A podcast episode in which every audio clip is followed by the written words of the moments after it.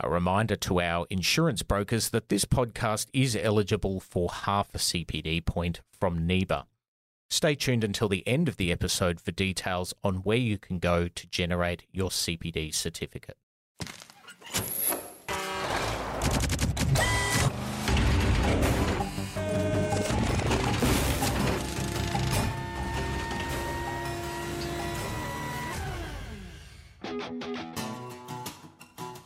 At NTI, we know only too well that transport and logistics incidents are inevitable. But what we also know is that it's often how we respond and learn from these incidents that can reduce them from happening over and over again. And that's something that NTI's risk engineers discuss frequently in their day to day work out in the field with operators. Today I'm going to be joined by two of NTI's risk engineers to chat about the importance of thoroughly reviewing incidents and digging deeper into their root causes so that businesses can learn and understand what's happened to take away valuable lessons to improve their operations. We're going to be talking about some of the approaches and methodologies that our risk engineers share with these businesses, including the importance of post incident reviews or PIRs. So, with that, please join me in welcoming two of NTI's risk engineers. Firstly, our logistics risk engineer, Kurt Herron, a regular on the show. Thanks, Luke. I'm actually uh, pretty happy to be back. It's been a, a, few months. I didn't know if I was getting another gig. And uh, you've brought Paul along with you today. Paul Bressan, NTI's heavy motor risk engineer. Welcome, Paul. Thank you. I'm going to kick off with you. I've heard a lot in the lead up to this podcast uh, about PIRs. Start off by telling me what a PIR is. Well, a PIR is a post incident review. Um, generally speaking, there'll be a lot of different definitions that people may have in regards to what a um, a post incident review is. However, uh, in simple terms, it's it's a process that we go through to understand uh, why an incident or an event has happened, so we can simply uh, learn from from uh, what has happened and hopefully avoid it happening again. And so, Kurt, is that why it's so important that we we hear so much about it? It's about the learning. It is about the learning, but the the big action that I think I, I want to put forward is it gives you the opportunity to go past the obvious answer. So when you have an incident, it's quite easy to be able to assign a reason behind them, but the obvious answer is not necessarily the correct one. So it, get, it gets the opportunity to go past that obvious answer to find the true root cause and then to be able to in, uh, enact uh, corrective actions to basically do what Paul said and uh, and do the best to stop that incident happening again. And so, both of you in your your roles uh, are often out speaking with transport and logistics businesses, uh, many of whom have had incidents. What are we seeing in time in in terms of PIRs? Is it something that's commonly done? Is it something we need to do more of? Um, I guess Paul will probably be able to put a bit more detail to it, but it it's being done, but it seems to be being done more informally and it's done based off the back of the people in the business's experience, uh, which is predominantly you know very heavy transport related. Um, and it's it's done based off their own preferences and their own experience throughout that business. Yeah, certainly, I, I agree with uh, what Kurt has just said. it, it is certainly a, an individual choice, uh, and the reasons for the choice to be able to conduct a, a, a post incident review, um, as I said, it, it can vary.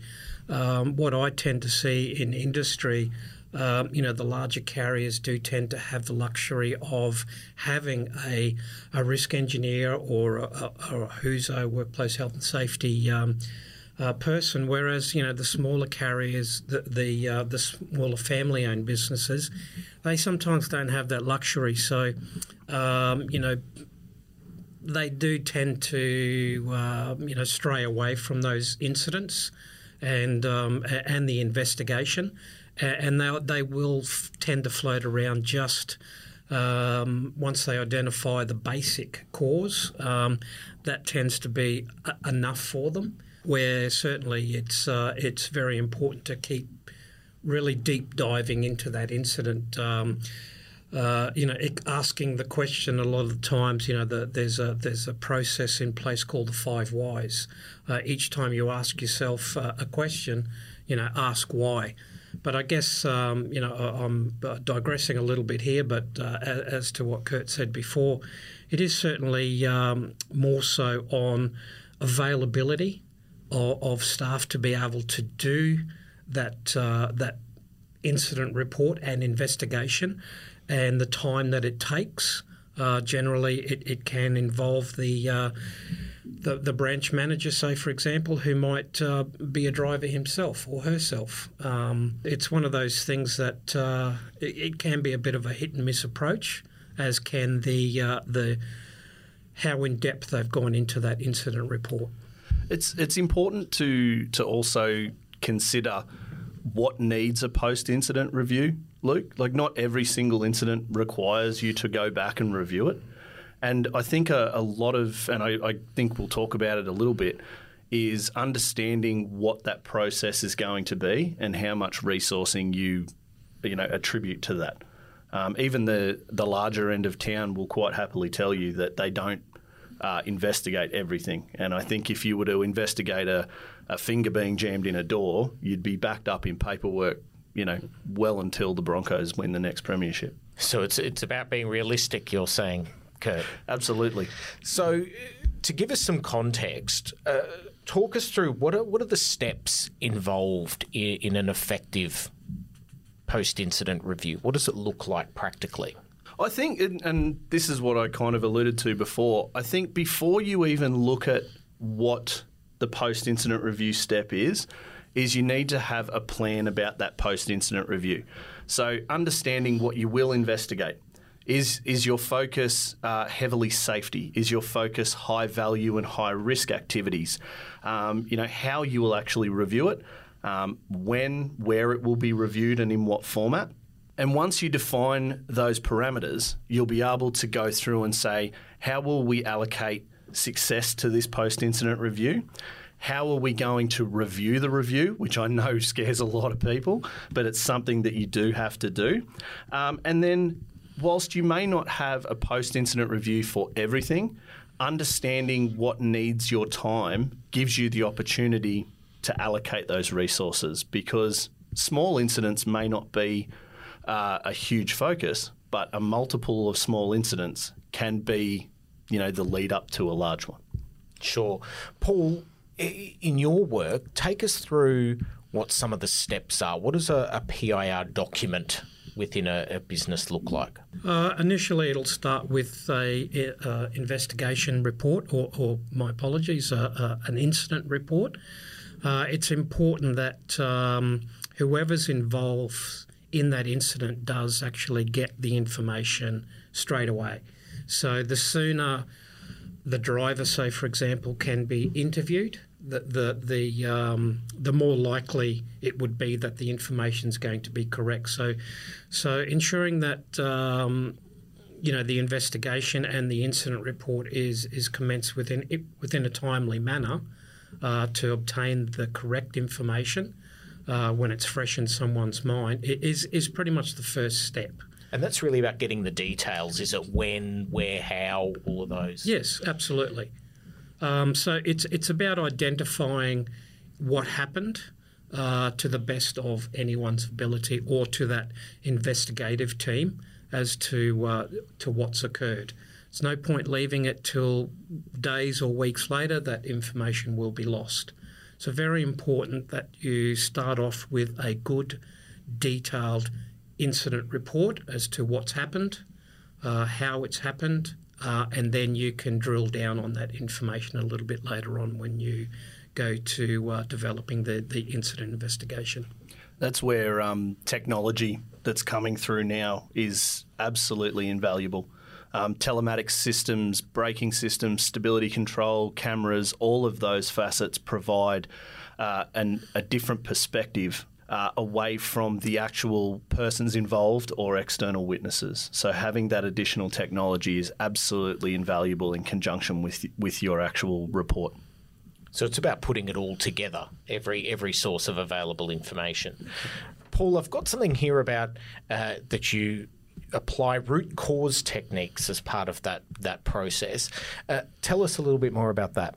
Uh, well, the root cause is just a process that um, the investigator can go through to ensure uh, the relative or, or, or, most reliable information is, is actually provided.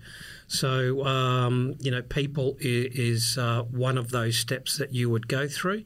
So, identifying what's occurred in regards to the person involved in the accident or the incident. Uh, from there, you'll look at environments, um, whether it was raining at the time, whether it was um, had been raining, um, any uh, you know maybe heat conditions that the, that the driver was uh, exposed to. You'll look at the equipment. So, was the equipment um, uh, the right equipment for the job? Was it maintained properly? Uh, we'll then go to looking at uh, procedures. So, was there a procedure around the task involved in conducting that um, that delivery or that or that pickup or, or um, the, the, the transport operation at the time? Um, so, yeah, procedures is certainly one of the uh, one of the things that I think a lot of um, companies don't look up, don't look into when it uh, comes into a um, comes to a, an incident report. And finally, you know, looking at the organisation itself, you know, what are the values of that organisation? Uh, very important to the um, uh, components of, of investigating. I actually, um, funny you should say that the the procedures and the culture. Uh, a funny story of a of a uh, let's just say a customer that I spoke to, um, they had to their last policy that they changed was because a person broke their foot getting out of a forklift.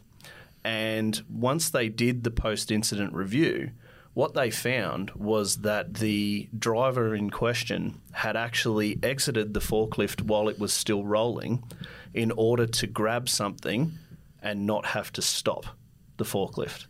Now, the policy they changed, believe it or not, was you must stop the forklift before exiting the forklift.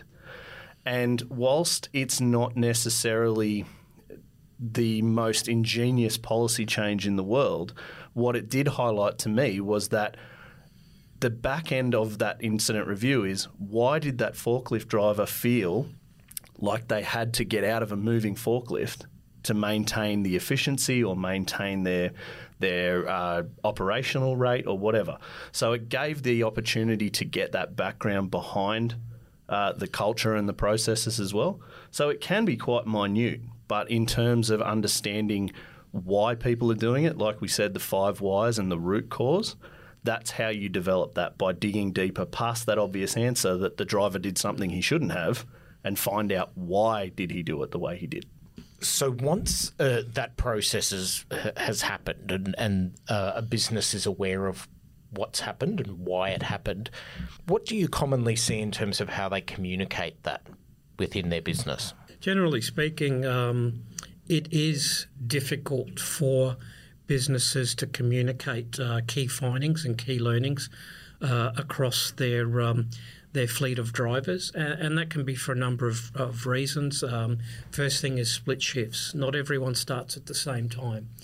Um, not everyone has access to technology. So there is a heavy reliance on um, technology such as mobile phones or the old fashioned notice board.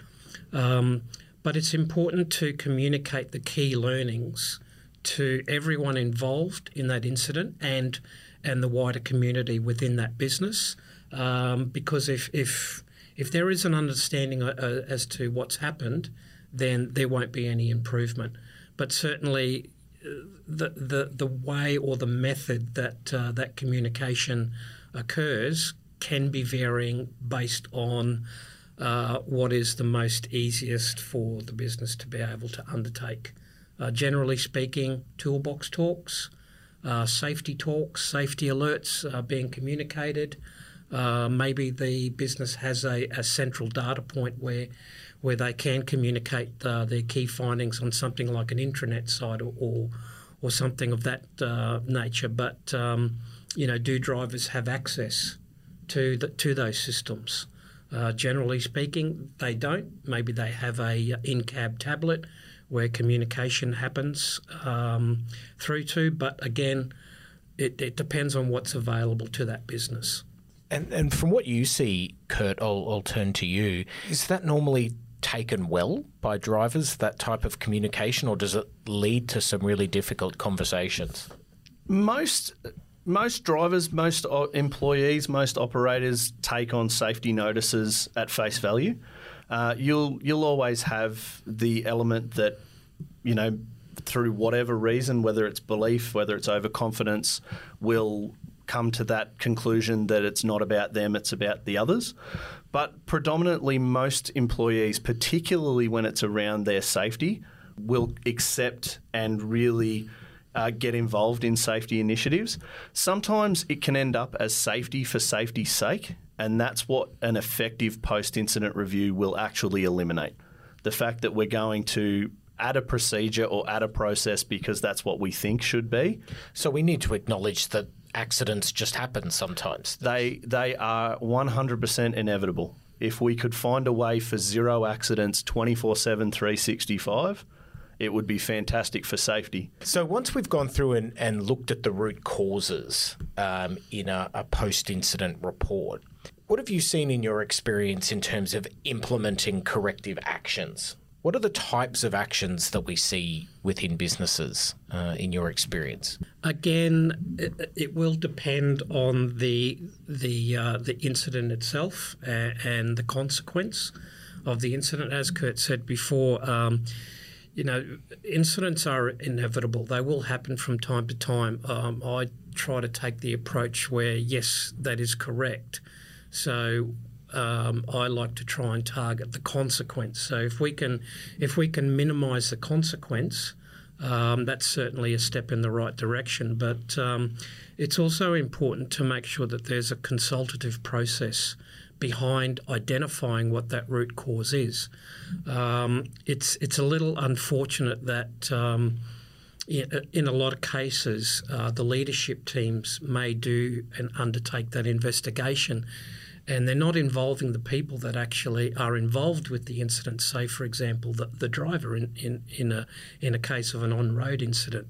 So that cons- consultation process is certainly um, an important aspect of it, and the driver knows probably more than anyone how that, that role should be conducted or that task should be conducted. They have a lot of resources, they have a lot of ideas.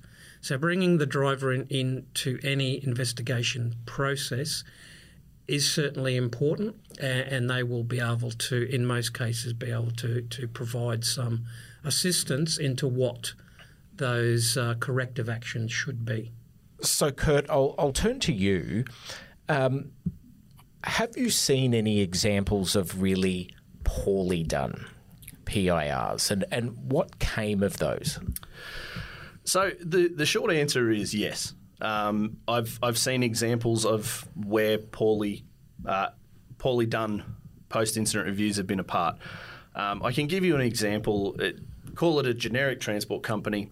Um, a particular vehicle had rolled on a highway, and everyone everyone was safe in the end. It was fine. Um, truck and trailers weren't so happy, but when the discussions around the post incident review came, the answer was why did the truck roll? Because the driver fell asleep. And that was as far as they'd got. The driver fell asleep, that was the reason, let's move on. So when the question was broached, um, you know, did anybody conduct with the driver? Was he fatigued? And the answer was it was the start of his shift, so he couldn't be tired. But nobody went any further to try and delve into, like we said before, past the obvious answer and into the real root cause. Was it something at home? Was the driver not sleeping well? Did he have a second job somewhere else? It's those additional questions, like Paul said with the five whys, that bring up the actual root cause and enables that business to do something about it. So, with this particular example, that was as far as it went. And they weren't even uh, inclined to go any further. They had no intention to dig any deeper. The driver had fallen asleep. The truck had rolled. As far as they were concerned, it was beyond their control and they moved on. And so that obviously meant that there weren't going to be any new policies or procedures for that business to, to no no correcting again. no corrective actions no uh, in, not even policy changes just uh, process and discussions you know if you don't know the full root cause you can't communicate in better ways through the business so they had come to that conclusion and that's where it stayed and I guess there's there's also another one and it's not necessarily uh, poor, but it's a different mentality of how these post-incident reviews were done.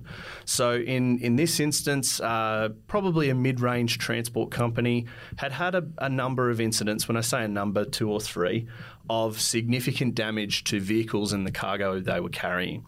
And the post incident reviews were informal and conducted by the owner of the business. Now, the owner of the business had the best intentions for the business, but had firmly believed that with his 45 plus years in the industry, it was them and them alone who would make these decisions. So there was no additional eyes uh, added to the panel. There was no uh, different perspective. It was ran through the documentation, listened uh, to the driver interviews over those different incidents, and had come up with a root cause. So even though the root cause probably was correctly identified, the focus, the focus that the other staff weren't in a position to give uh, bounce an idea off or change the perspective means that there is that possibility that they didn't get to the true root cause, and it's that un, con, unconscious bias in their own expertise and their own experience that they've come up with a root cause and then communicated uh, learnings to the business and corrective actions that may or may not actually change their performance. And Paul, I'll turn to you. I, I know that there's so many post incident reports and reviews that are done well. Uh, have you got an example you can share with us? Uh, firstly, I, I think I'm, i might speak to uh, a few of the more common types of incidents that I've seen in the past rather than, than one of the success stories. Um, and, and this uh, speaks to why incident uh, investigations are important. Uh, there was an incident, uh, several incidents with, uh, I should say, with uh, with drop trailer. Uh, drop trailer is simply the um, the trailer has been lost from the from the prime mover.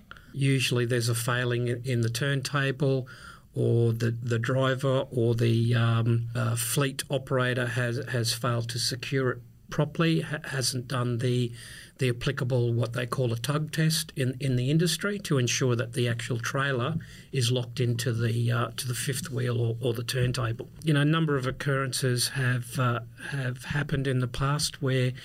Um, the first example I'll give is a, uh, a driver that has um, he's, he's exited his vehicle and he's uh, climbed onto the back of the prime mover to uh, remove the uh, the SUSI lines, and, and basically what's happened, the, the truck has started to roll down the hill, uh, down the embankment, and eventually crash through the fence line, over the um, retaining wall, dropped about three or four metres onto a major roadway. The investigation found that the driver had actually failed to put the, the park brake on. Um, there was uh, further investigations. The park brake alarm didn't come on. Following the investigation, it was found that the, the, the driver had purchased this vehicle because he was a subcontractor. He didn't like the sound of the park brake alarm, so he disconnected it himself. Um, not long after, uh, a similar occurrence on the driveway of a private residence. Again, it was immediately uh, discovered or, or thought that uh, it was again driver error. Park brake alarm wasn't uh, wasn't uh, applied, and subsequently the um, the rigid vehicle drove down the driveway. It was later uh, determined that it was again driver failure, but in this case, after investigating that specific incident, it was determined to be uh, an actual mechanical fault uh, with that model of that vehicle. So, again, you can't just predict without investigation of what the uh, what the incident will be. You have to in- investigate every incident because a small a small difference can really be the um, difference between the right corrective action being addressed as to the wrong corrective action being addressed. So, Paul, where have you seen positive change come out of PIRs? Uh, positive change. Um, it's really good when, when we do actually um, come across positive change from our clients. Um, you know, uh, spoke and, worked with a client about 12 months ago. Um, they were experiencing a number of rollovers. Um, you know, pr- prior to the actual assessment that we undertook with the client, they had previously experienced about uh, two to three rollovers uh, per year. Um, so we went in, and, and it was actually determined that the, the client uh, didn't have the skill set to be able to go in and investigate the incident. Uh, they weren't uh, weren't uh, deep diving into the into the, the root cause of the incident. Um, pretty much the, the root cause was what they identified as being, um, you know, the incident was because the truck rolled over. Well, they didn't really go into the, the aspect as to why it rolled over. So being able to speak to them and give them some information on investigations, they were able to, over a 12 month period, substantially reduce their frequency rate of incidents simply because they were investigating incidents and um, identifying what the root cause, and so they were able to identify and implement the procedures needed to reduce the frequency rate of, of incidents. I actually had a look at that customer with, with Paul recently on the just on the computer, and the benefits purely of structuring your post incident review and actively trying to get to that real root cause, not the obvious one. Show and this customer showcased exactly how that works and how much it is, they are better off for it, not only of their own safety and efficiency, but also in their you know their claims performance here with us as well.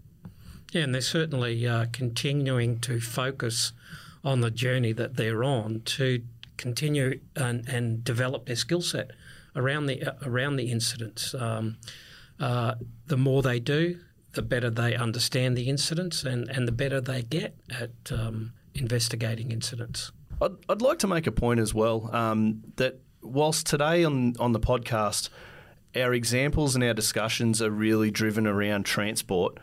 One of the things that I want to put forward is that post incident reviews are significantly important to all businesses. So we have a number of industries that we insure: plant and equipment, cargo, a lot of those, uh, even you know liability. Uh, it's really important to be done across it. So whilst we give transport examples because we see a large number of transport industries in what we do day to day. It's it, I would be remiss if I didn't say that these are just as important in all the other sectors of business as they are in the transport examples that we give. Uh, it's a great point, Kurt. Have, have you got an example from a, a cargo PIR that you could share with us? It's funny, a lot of the customers we see don't necessarily have PIR uh, procedures. So a lot of them are done based off external providers, things like marine surveyors that will go in after an incident for cargo per se. What a lot of people do do is take the marine surveyor documents and work on learnings and resolutions from those. So the actual post incident review process from a cargo perspective may not take that standard form that we talk about, but the processes of understanding the cause of an incident and then implementing changes are there. Um, we do have examples of that. I'm working currently uh, with a cargo customer of ours who had a specific trend during importing of their cargo of moisture.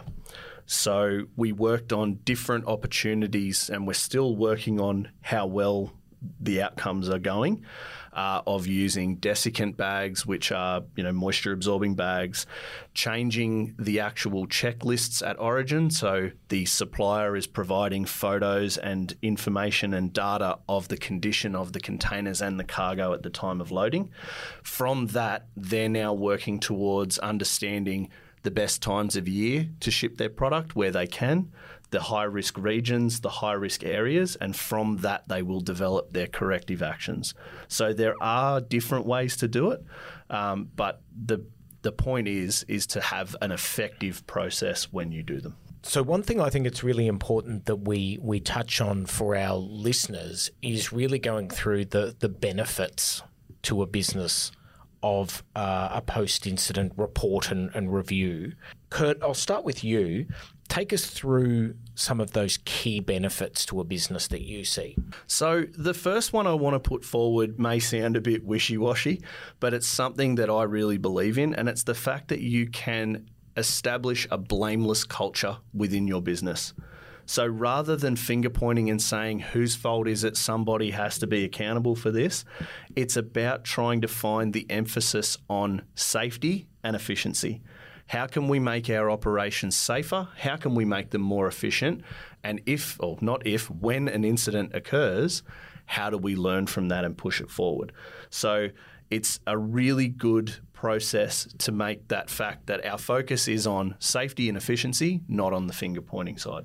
Now, Paul, we cut you off there. You had a couple of other benefits for a PIR as well. The purpose is to, or the benefits is to make sure that the actual root cause of an incident has been identified and it helps us to provide a platform for a safer operation or ongoing procedures moving forward post that incident. Uh, it also provides uh, another layer uh, of knowledge for the business that they can uh, again implement uh, down the track and to further enhance and support other operational risks that uh, or similar operational risks that might uh, appear in the business. The other the other aspect I would like as well, or that I want to put forward, is that an effective post incident review will usually have a panel of people. Now, how many that panel is is up to your own resourcing and the size of your business, but the flip side of that is is that I would never walk into a transport company or a cargo company with a senior manager who's been there 45 years and try and tell them that I know more than they do. But the ability for someone to bounce off a devil's advocate style of, of discussion to say that, okay, is that the root cause though? And add those five whys you know, continue that discussion to say that different perspective, the the whether it's an operations person in that and it, versus a manager, it gives that opportunity to come up with that root cause. It's thought diversity. A hundred percent. A hundred percent. So, Paul, if our listeners today want to know more about PIRs, where can they go for more info or what can they look at? Yeah, certainly. Um, I think for our clients, um, it's always good to communicate with their respective broker in the first instance. Uh, from there, you know, we're here. Kurt and I are, are here to be able to uh, to support any questions, to provide any any learnings on, on how to conduct investigations. Um, you know, there, there's a number of resources that uh, can also be utilised. I'm very um, familiar with uh, um, a process called ICAM. Um, it, it's it's a quite detailed investigation. So, what does that stand for? ICAM. ICAM stands for Incident Cause Analysis Method. Uh, it's it's a process that uh, can be delivered. There's a there's a lot of different providers out there that that can um, deliver that methodology of incident investigations. Kurt, I heard you mention another another acronym before as a resource, PEEPO. Is that right? it is. It is, and it, it's it's fun to do, even more fun to say. Um, look, it's and it stands for you know people, environment, equipment, procedures, organisation. So it's really a process of how to best collect your data for your uh, incident reviews and your investigations. Uh, it's just one of those extra added elements of structure so that you know what to follow, how to follow it. Um, you know, the ICAM PEEPO, it's something that we recommend to a lot of our customers to investigate whether they want to follow the structure and or in the terms of ICAM do the certification. But they're great resources uh, to have. Um, in terms of getting started, LinkedIn. There are so many articles on LinkedIn and across all of the internet on the basics of an effective post incident review. And it's very, very simply written, very simple to understand. And from a perspective of mine, it feels like it's a very easy to implement structure. And it's all about starting somewhere, isn't it? Absolutely. Absolutely. Well, I've certainly learnt something today, guys. Thank you very much for, for joining us and talking all things post incident review. Uh, great to have you on NTI Spotlight. Thank I'm really excited. Thank you. it's been a pleasure. Thank You're you always excited, Kurt. Thanks, guys. Thanks, Luke. Thanks again for listening to NTI Spotlight. For insurance brokers looking to generate a CPD certificate for this episode, please visit partner.nti.com.au forward slash PIR podcast.